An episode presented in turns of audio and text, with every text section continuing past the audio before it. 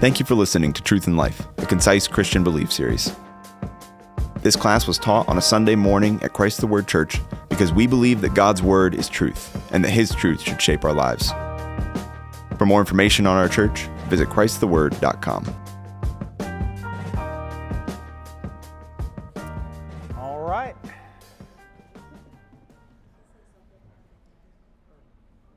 Wow. So the first first week of, of college semester, you know, you have 100% of the students. Your second week goes down to 70%. and attendance is down a little bit. I don't think it's going to get better after today's topic. All right, let's go to the Lord in prayer. Heavenly Father, we, uh, we come to you and ask that you bless. Send your Holy Spirit. Um, help us to interact and ex- accept the truth uh, of this very difficult topic. Um, may we glorify you in it. I pray in Jesus' name, amen. All right. Well, good morning, everyone. Good morning. Uh, you had some homework from last week, right? Any couple people want to share your, uh, your thoughts, your conversations on eternity from the lens of time? Anybody? How you grappled with that? I see a lot of different faces. Did anybody do it? Please, anybody. No? All right. Well, um, you should. Um, you should. Um,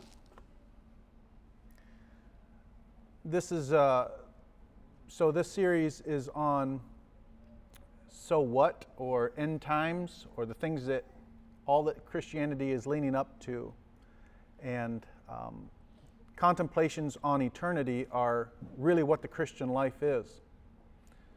So, uh, last week we talked about heaven, and we talked about, we spent a whole lot of time on thinking about how long eternity is.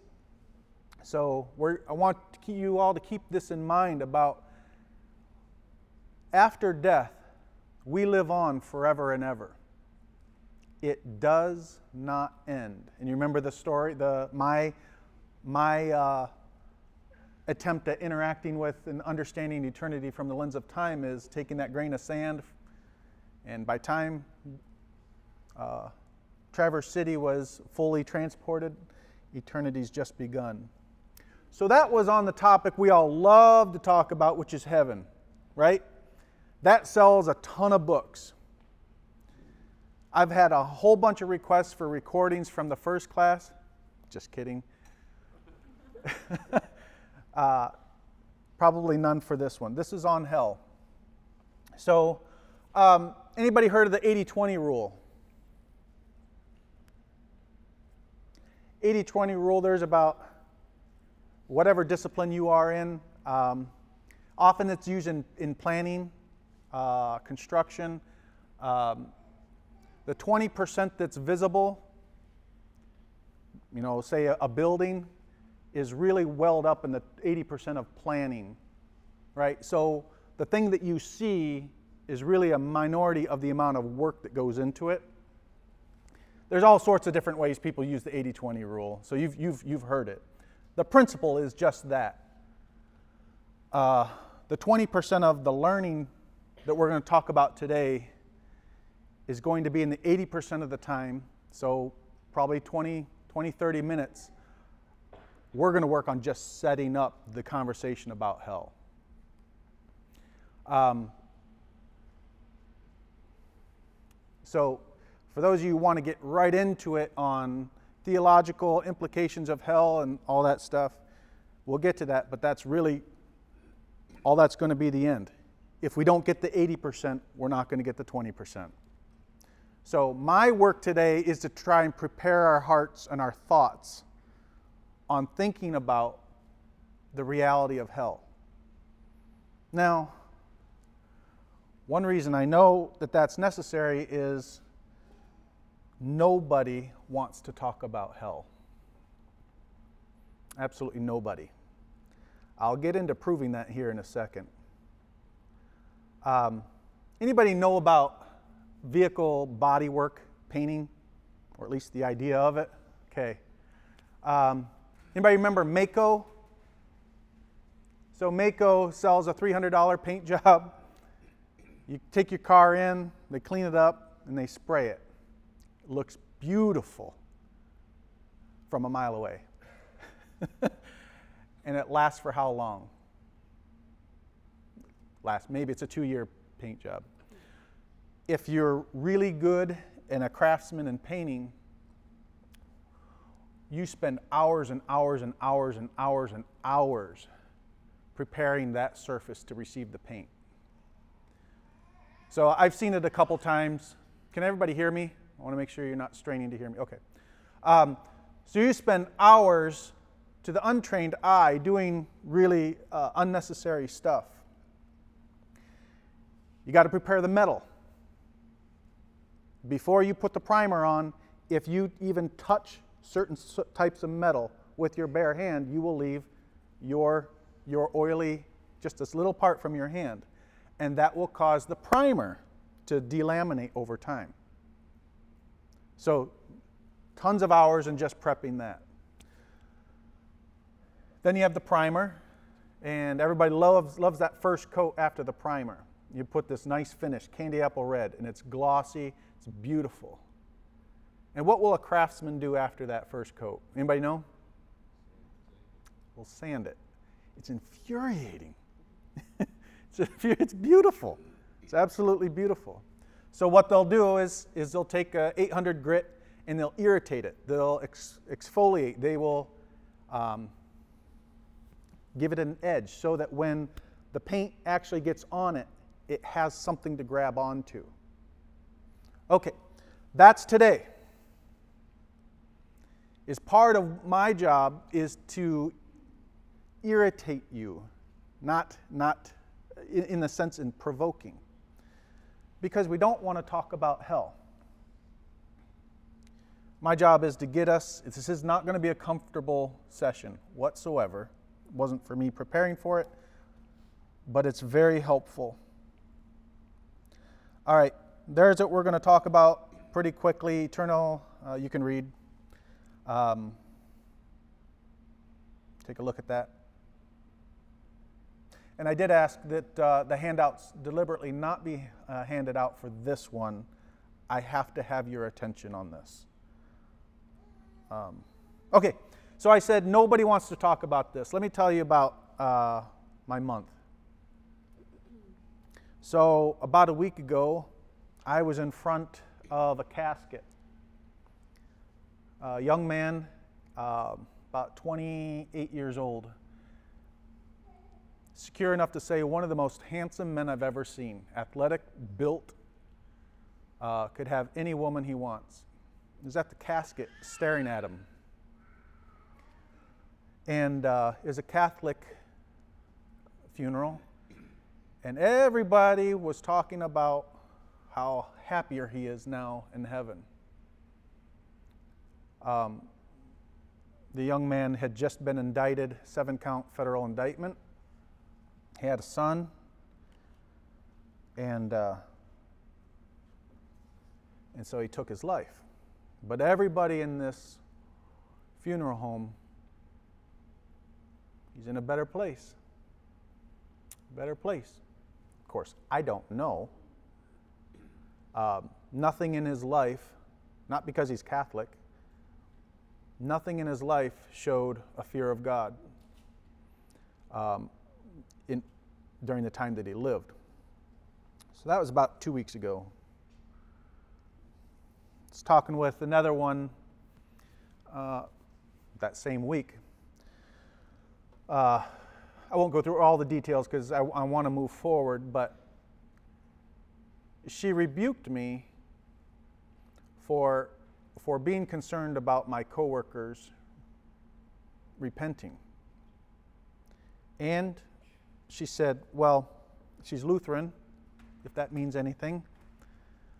Um, mother, mother is a uh, pastor.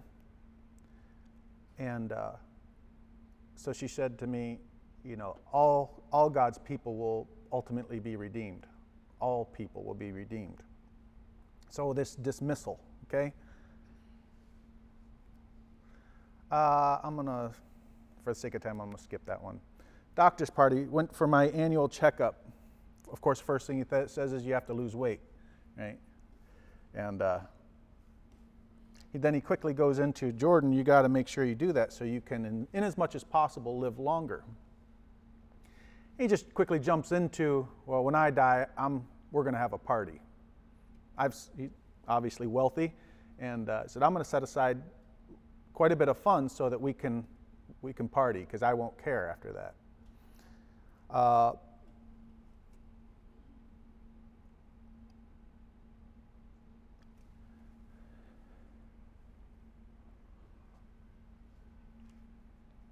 those, those accounts are really the evangelical church today. Um, I want to get through this other part before I uh, dig deeper into that. How about, how about famous preachers? Not surprisingly, Joel Osteen quoted in 2020 that uh, my approach, my approach is not hellfire and brimstone, because people are already beaten down by life and have too much guilt. I want to lift them up. Uh, it should irritate us. But anytime, like I said last week, as I provoke and talk about things in the Catholic Church, I'm not really actually, I don't really care about the Catholic Church. I care about the Catholic Church, the error that's in us. So anytime you hear me talk about this or Joel Osteen, be very quick to turn the consideration of the errors of Joel Osteen and say, Do I do this? I'm telling you, it's in you in some, to some degree. I'll prove it here in a second. Rob Bell, everybody heard of Rob Bell, right? Famous, handsome, uh, very positive. All these people are positive, by the way, right? Uh, at least by the world's view. Very famously in his book, uh, Love Wins, um, it's basically the same thing that people in this life, uh, they go through difficult times. Ultimately, what he, is, what he says is, all people eventually become redeemed. That's his, his uh, philosophy, theology. Does that sound similar to something we talked about last week? What did it sound like? Purgatory. See, purgatory is in our heart too.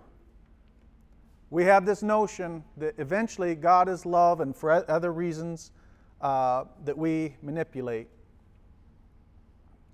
hell really doesn't exist as God has defined it. We call that universalism, and that's what I want to get to here in a minute. Another one, of course, has hundreds of thousands of followers. Uh, hell used to bother him before he quit believing in it. Okay, so this is this next part is for the young people, which means older people you're not allowed to uh, check out. Um, so I grew up in the Baptist church where hell was talked about quite a bit, and uh, about 12 years ago, I was talking with a colleague. He was over. He came over to our house and he wanted to talk about things. And Turns out we have a very similar upbringing. And uh, we talked about the fear of God and the liter- literal hell. And he said, I went through that same thing, Jordan, and as I get older, just like Carlton Pearson, I couldn't take it. I don't want to live that way. I said, But God said it. How can you just, in your own mind, turn it off? bothered me for a couple years. One day, uh, some of you have heard this. Uh, one day, Steve, you know what I'm talking about, Steve Pilcher. One day, uh, he and I, this uh, gentleman and I were talking on the phone, and um, he was in the uh, uh, parking lot of the Andersons over where the Andersons used to be in Maumee. And the wind was whipping, and uh, it's a pretty tense conversation. And he said, uh, Jordan, I got to go. Okay. So I go to the fire station, do some, do some work, I can't remember, and paramedics are coming out. I said, Jordan, did you hear? Hear what? Jim, he was rushed to the hospital. I was just talking to him. He's thir- 37 years old. That's also important. Uh, very wealthy, by the way. And uh, minute by minute, there's a report coming in and said, actually, we're hearing now it's not looking so good. So at this point, it's about 2 o'clock. I, I go home. I'm troubled. Like, I think he collapsed while I was on the phone. And uh, I'm thinking about this conversation I had. yeah, is this real? So I talked, I troubled, talked with Allison. I said, I got to go. I got to go to the hospital. I know he's unconscious, but could there be a chance for me to talk with him? So I go and uh, talk with his wife. His family's all there, and uh, didn't have the chance to talk with him again. That night, he was ushered into eternity.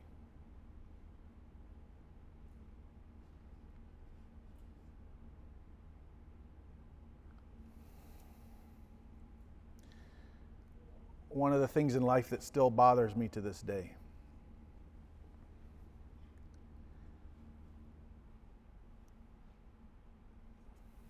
All right, so that's the personal story. How about some scholarly stuff, right? Let's not get so heavy. Um, of professed Christians who do not believe in hell. Okay, remember, I'm in the 80 part, 80% part. I'm setting up just to convince you that we don't, we don't, uh, we, we don't want to acknowledge a literal hell as God has defined it. So whenever you go into research and statistics, immediately start thinking yeah, that probably rep- represent, represents the evangelical church. So, professed Christians who do not believe in hell. Some of these will strike against what we think. 54% are 50 years or older. So, the people, the demographic that is closer to eternity by average time, have less conviction that there's a literal hell. I would have thought it was a younger. 31%, this is a plurality, which means it's the largest representative of a group. It's not necessarily the majority, but it's the largest represented group. 31% are under the poverty status. So it's not the rich.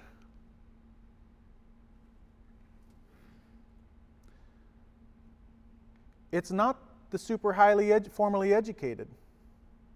And all these are struck against what I had, had thought.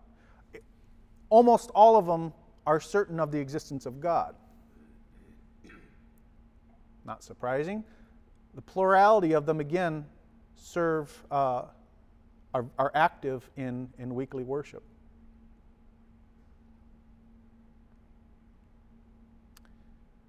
They pray daily. Is this starting to sound like the evangelical church? It's exactly the evangelical church. Now, here's where things get really wonky. Remember, they're Christians, but they don't believe in hell. Something wrong with that.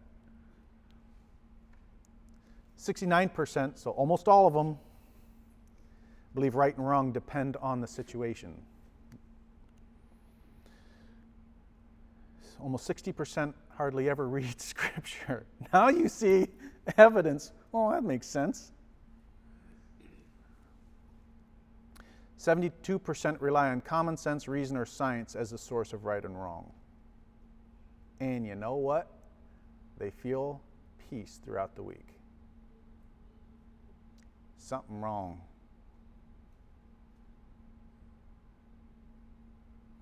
What we do as evangelicals, as even as Christians, our tendency is to take the morphine of life, which is to dull our senses to eternity, as long as we feel good. Remember, this is totally representative of the church. And they, we feel really good. We feel spiritual peace, all the while rejecting the truth of hell.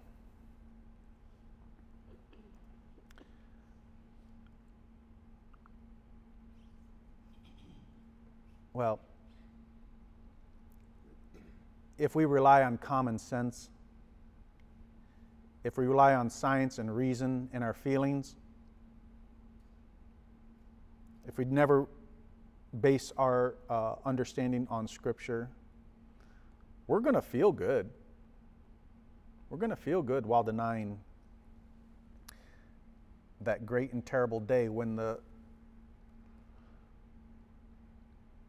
when the righteous and the unrighteous are split apart.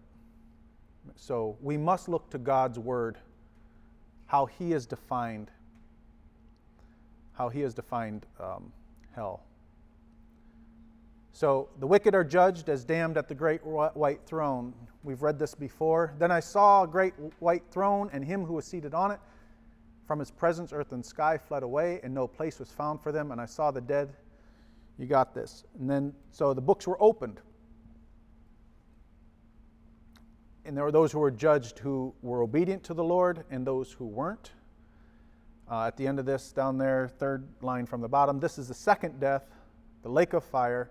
And if anyone's name was not found written in the book of life, he was thrown into the lake of fire. So we can deal with our feelings all we want. We can do as Rob Bell does as Joel Osteen says, this life is, is really difficult. But hell as an eternity, as a literal lake of fire, I got a problem with that. We must deal with the Word of God. Here's where the goats and the sheep are split apart. He'll sit on his glorious throne and gather all the nations, and he'll separate, as a shepherd does, from sheep from goats. Then he will say to those on his left, These are the goats, Depart from me, ye cursed, into the eternal fire prepared for the devil and his angels. And we talked about this. For I was hungry, and you gave me, right? Versus the, the sheep, God's people, go away into eternal, eternal life. I got to move forward on some of this fairly quickly. Um, why are the wicked damned? Number one, because they rejected the Son of God. The one who believes on, in the Son has eternal life. The one who rejects the Son will not see life, but God's wrath remains on him. Mentioned before, there is a book. This isn't like a nice piece of literature that's, yeah, there's like a book, and it represents that there's a literal book, and it's the book of life. And one day, in that great judgment, our names will be examined, or the book will be examined to see if our name is there. So if Jordan Doherty's name is not there, I'm thrown into the lake of fire. If Jim's name is not there, he's thrown into the lake of fire. If your name is not there, trying to make eye contact with all of you. If your name is not there, you will be in the lake of fire. I don't care what you feel. I don't care your theology. I don't care what mechanisms you put place. I don't care if you like me right now. I don't care. If your name is not there, you will be cast into the lake of fire.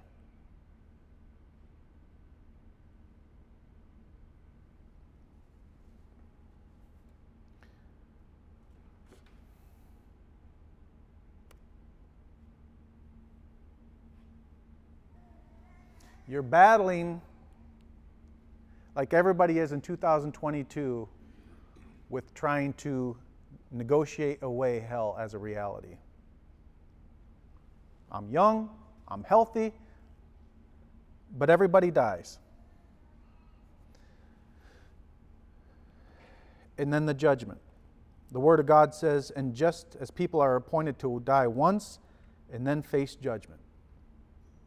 Doesn't matter what you feel, doesn't matter what your theology is, doesn't matter.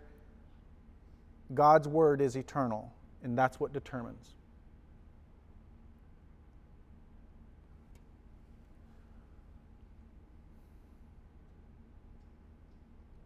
So we talked about uh, re, uh, punishment for rejecting the Son. It is eternal. So I call your memory to, to why we spent that time thinking about eternity from the lens of time. That the eternal torments for the, for the wicked, for those who reject the Son, are forever and ever and ever. you take the amount of time, the 11 years it takes one grain of sand to walk it to the moon without end. All of that is under torment. The time it takes to take it back. All of that is under eternal torment. And then you take the second one. Do you understand why it's important to think about eternity from the lens of time instead of letting your brain just go poof? Yeah, yeah, yeah, it's forever and ever. This is God's wrath, God's perfect wrath being poured out for those who reject his son. Very important that you're careful what you believe, careful what you feel, careful what you dismiss, especially when it contradicts the Word of God. You're not going to win. I'm not going to win. God's Word is eternal. So, Rob Bell, not only at this point, unless he repents, not only is his own soul in great danger, Christ also warns us of those who would, who would uh, go harm little ones or mislead the little ones, those in his, his pastoral care. There is separation from God. If you want this slideshow, ask me afterwards. It has all the references. There's also the piece of the the handout um, you can have afterwards. I'm happy to give it to you, but I really I'm trying to keep these topics um, in front of you. So there's separation from God, and yet there is the torment that is witnessed by him and his angels. He talks about in Revelation 14. So God is, is still seeing it. Okay. Let me read this. So, um, what do we know about hell? its torment with brimstone and fire. When you have a chance, go look up YouTube, look up brimstone. It is a uh, is an element that burns very, very hot, and it's sticky when it starts melting. So when you heard of Sodom, Sodom and Gomorrah, where uh, fire and brimstone, um, uh, think of that. So Jesus presented another parable, saying, "The kingdom of heaven." uh, may be compared to a man who sowed good seed in his field. But while his men were sleeping, his enemy came and sowed tares among the wheat and went away. But when the wheat sprouted and bore again, then the tares became evident also. Tares being those who didn't, who grew up and looked like the people of God and yet were not. The slaves of the landowner came and said to him, Sir, did you not sow good seed in your field? How then does it have tares? And he said to them, an enemy has done this. The slave said to him, Do you want us then to go and gather them up? But he said, No. For while you are gathering up the tares, you may uproot the wheat with them. So the good, the follower, the true followers of Jesus. Allow both to grow together until the harvest. And in the time of the harvest, I will say to the reapers, First gather up the tares and bind them in bundles and burn them up, but gather the wheat for my barn. So in this, in, in uh, Matthew, there's, from that first series that I just read, Jesus talks about a couple other things like the mustard seed. and so there's kind of this separation of topic. And then it uh, reintroduces. Then he left the crowds and went to the house. And his disciples bring it up to him again. Like, this is bothersome. The wheat, the tares, would it not bother you? And he said, You know this, the one who sows good seed. And he goes through all those. Um,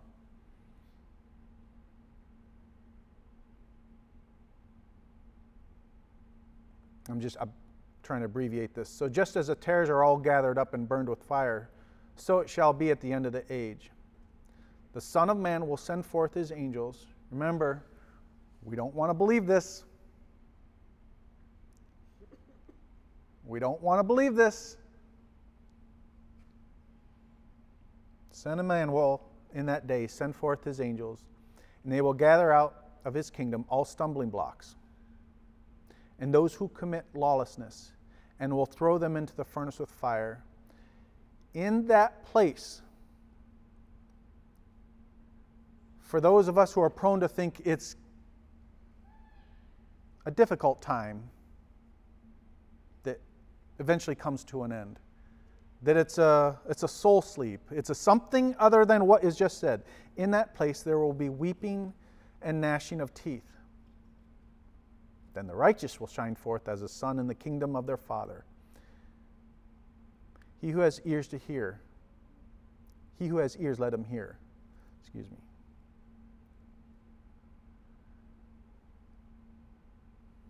So we go to Jonathan Edwards for a lot of this. I'm going to go through through it pretty pretty quickly. Um,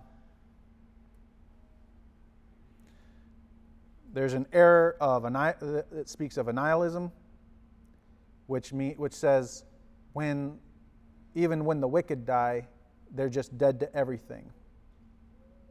Scripture doesn't talk about that. Jonathan Edwards, in his famous, um, he has a famous sermon on this. You think I'm a little intense. I'm nothing compared to what Jonathan Edwards said. He talks about the literal hell you will the wicked, excuse me, will feel. It is a sensible thing, meaning you will feel it with the senses.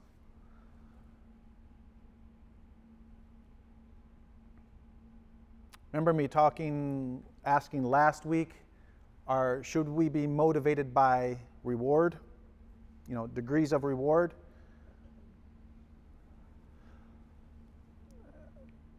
Christ is, is careful to let us know there are degrees of judgment, of torment.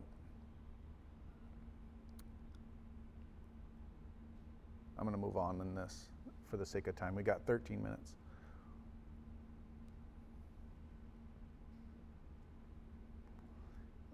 God is very clear that eternal punishment for rejecting the Son will consist of felt misery and torment, not an annihilation.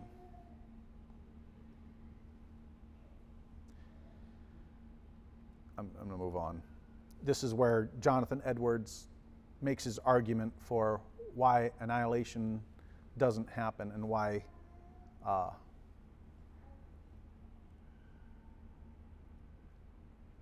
why the judgment will be felt and miserable.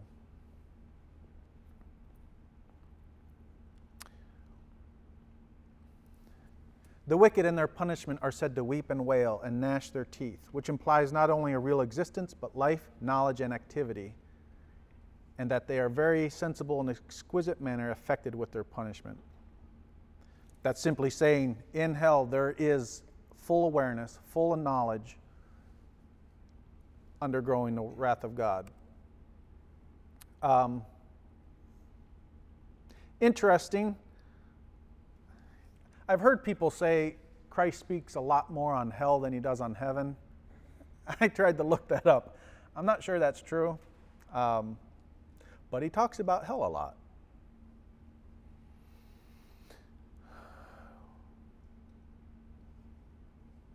More accounts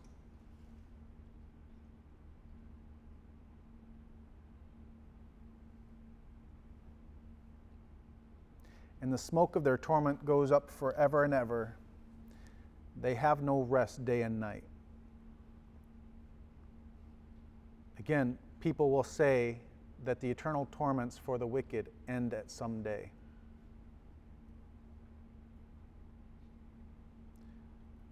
Christ says it will be forever and ever, day and night, without rest.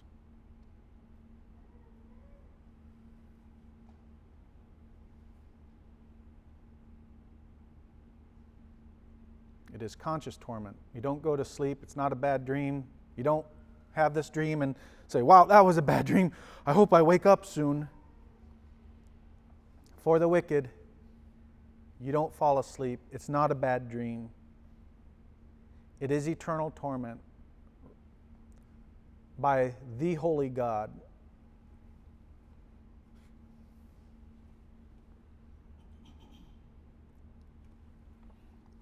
So, a moment on this.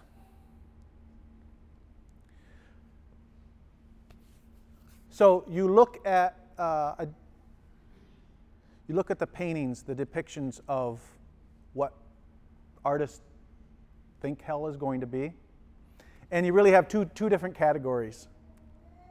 The first category, which is about 98, 99% of them, show graphics troubling graphics of torments of the wicked. You know, men and women in cauldrons, you know, under over a fire like they're being cooked. And it shows them in, in different states of misery. Right? And then you have usually it's the devil and his demons poking or the initiators of the uh, of the pain. And then you have this. I'll tell you, the 98% is absolutely false.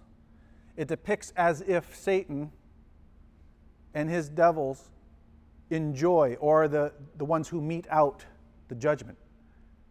And that, you know, with the devil with the pitchfork, he's just more conditioned for that hot environment, you know, and he can tolerate it, and he's the actor. That is absolutely false. As graphic and as provocative as it is to get people to fear, as some say people say hell is, is it's a tactic by Jordan to get you to fear, to get you to, to listen. Absolutely false. Hell is a lake of fire. There's no enjoyment.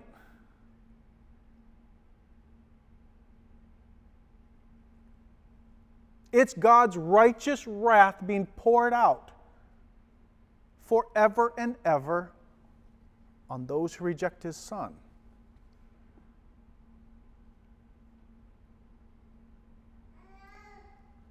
As Scripture defines it, this is a better depiction of it. Not trying to scare you, just trying to tell you the truth. Where the worm dieth not and the fire is not quenched.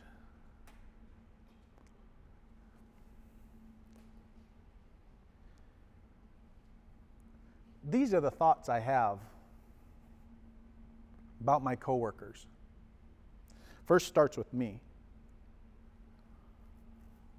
Why does God spend so much time describing hell if we're not supposed to do something with it?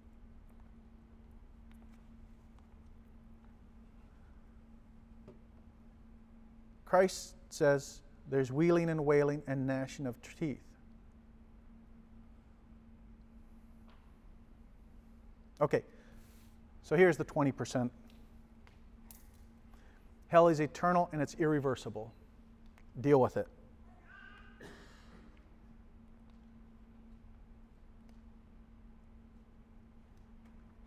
Again, proof of the lake of fire.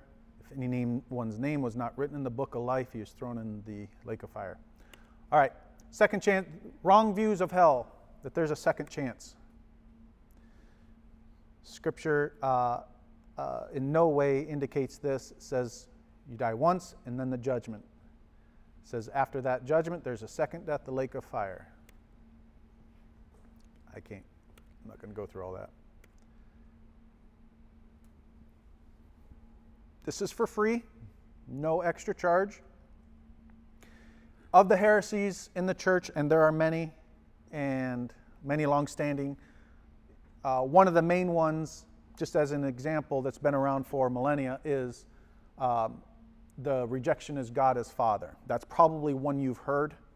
Okay, um, that that's been consistent throughout the the the, uh, the Christian church. Universalism the belief that all eventually, over time, become saved, become redeemed. My argument is that is the number one heresy that's gripped the global church in the last 50 years. Catholic, Baptist, Lutheran, Muslim, ultimately, all are denying the, the way God defined hell. And what they do is they say, God is loving, He will ultimately redeem everyone.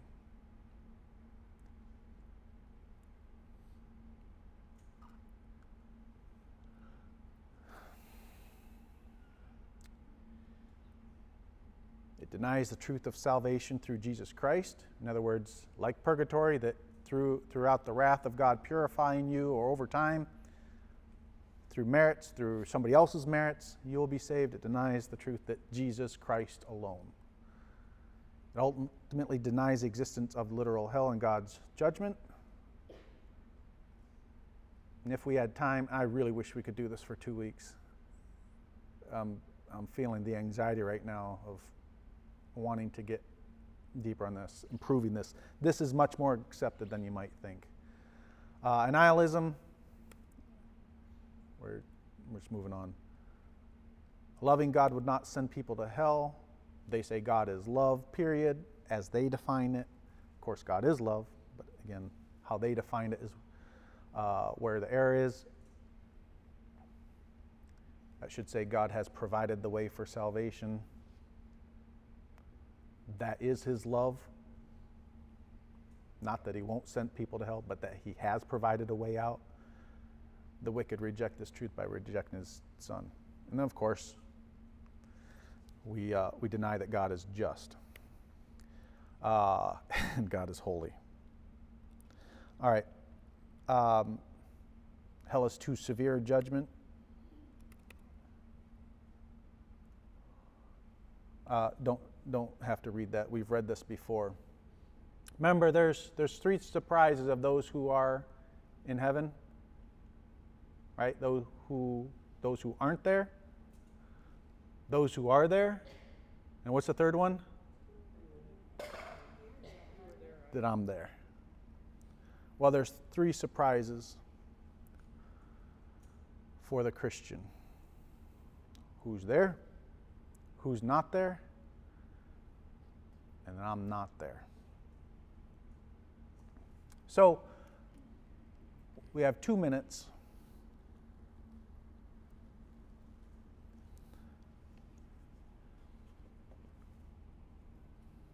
What do we do with this?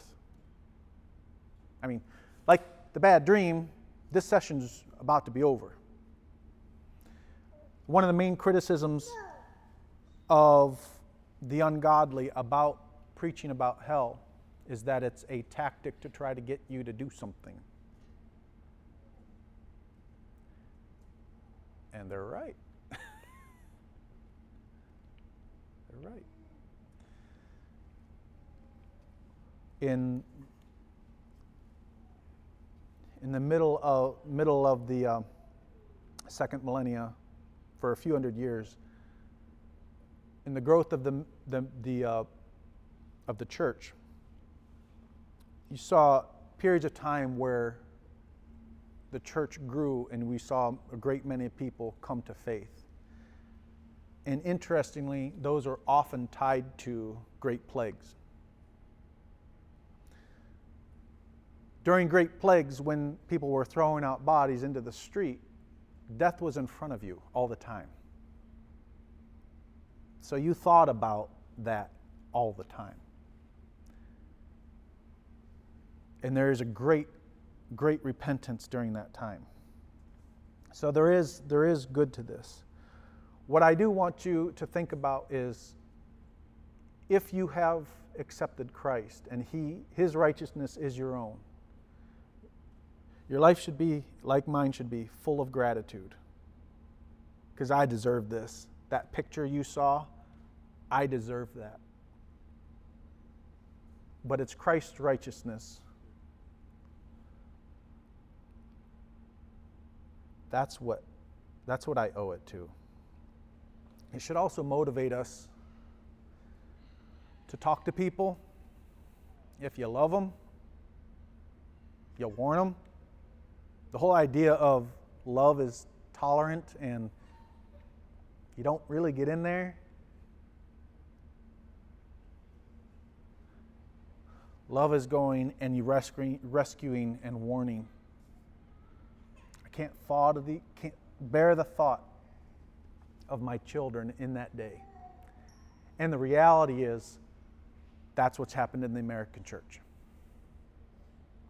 We never talk to our kids who have grown up in the church that they might be in danger of the hellfire. Shame on us. Don't assume your children know God because they know the covenants. Remember David and Abishai? Went off, lived this wicked life. Why? Because he wouldn't question him why he did anything. You have to think and talk about hell. God did. And you have to define it the way he did. And for the Christian, it should provoke enormous gratitude. It should also cause us to love other people and warn them. Where's my uh, close us? Thank you for listening to Truth in Life. If you enjoy this series, make sure to subscribe. And remember, this is truth to live by.